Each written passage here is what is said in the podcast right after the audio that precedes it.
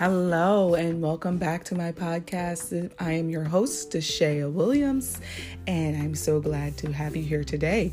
Today is day six of the 40 Women Countdown. Year of 40. Yes, I'm super excited to introduce to you these beautiful, this beautiful woman um, but I'm going to give you a little front story on this one. So, the next three women that I talk about, um, it's kind of out of order because I've kind of been going from like youth or infancy to adulthood um, and how I'm introducing the women. But today and for the next three days, I will be introducing the women, these women who impacted me and have inspired me and stuck with me through my life because of where they intersected me in my life. So, these three women have been a part of my life when I thought that I was at my lowest and I did not think that I would be able to get back up um, because my spirit was just completely depleted and my physical body was just done for and it was at the great losses in my life. Um, so i've had three i've had probably many losses like many of us, but three major losses where I just, my knees buckled and I wasn't sure what was going to be next. Um, so let's get into that. Um, so this woman is Miss um, Betty Knight. I always. in my mind, I call her Gladys Knight, but she's Betty Knight. Um, she was another one of my godmothers for um, from my mom's side with my grandma Robinson, and she kind of stepped up to be a godmom because, you know, like I've said before, my grandma Robinson didn't always have a lot of financial means, but she always had tremendous amounts of loves and a strong, strong village around her. And so Gladys Knight was part of her village.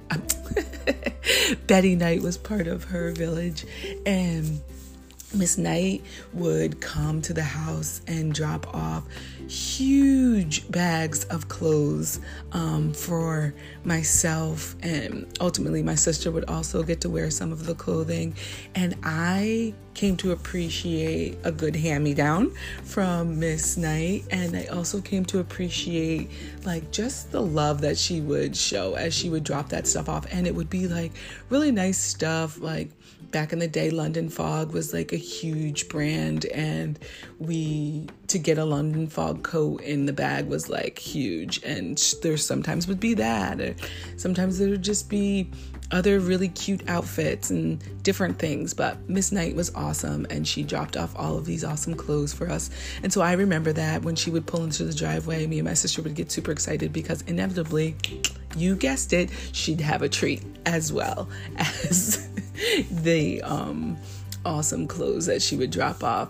But Miss Knight, I remember because when my grandma Robinson passed, she passed while she was working, and um, I was, like I had told you earlier, I was in school at the time, and so um, in college, and I came home from college to Monticello to for the funeral, and I mean, I was broken. Losing my grandma Robinson was very, very, very hard. Um, I think it was the first great loss in my life. Like I had lost my grandfather, her husband, when I was three, but I don't remember it. So this was my first very great loss. And um, Miss Knight, I walked past the casket and I broke. Like, I mean, some of you who know me know, like, I began speaking in tongues. Like, I was just broken. And um, God just sent Miss Knight, like, she swooped in and caught me before I hit the ground because I my knees buckled and I was going to hit the ground. But she swooped in and she just let me cry it out. And I'm so grateful to her because that was the first time. Um, after losing my grandmother when I mean I think in my mind while I consciously don't know that I thought this at the time I think as I think about it in retrospect I thought who will catch me now? Who will be there for me now? Because Grandma Robinson was it right? She was the one who was hugging on us and loving on us in that special um you are forever loved kind of a way. And so when Miss Knight caught me, I just I mean, it meant everything to me. I was able to pour out and not have to be strong and could just cry it through.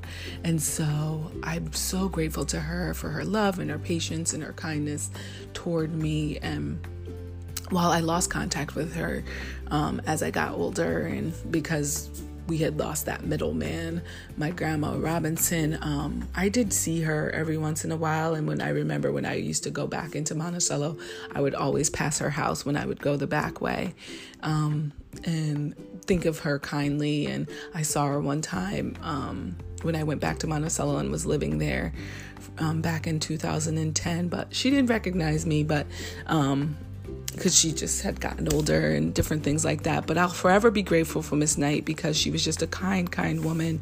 And I learned from her that you can be strong for someone else, um, especially when um, the time is needed, right? And so I talked about that yesterday is that it's not super extraordinary things that people do, it's that they show up in that moment and they are them authentically. And that's what I loved about Miss Knight. She could come in and talk, and she would talk to us kids, even though back then it was like, be seen and not heard kind of a thing, but she let us be seen and heard. And so she would chat with us and different things like that. So it was super fun and i always always loved her. Um, so miss betty knight is my tribute for today. I'm super grateful for her and her love and her passion and her compassion for me especially in that great time of need to catch me before i hit the ground. And um, i'm grateful forever indebted to her for her love and her patience and her kindness towards me and for providing beautiful clothes. So that's our tribute for today. Miss Betty Knight, who I love to call Miss Gladys Knight, but it's Miss Betty Knight. Um, so have a wonderful day, everyone. I hope that this finds you well.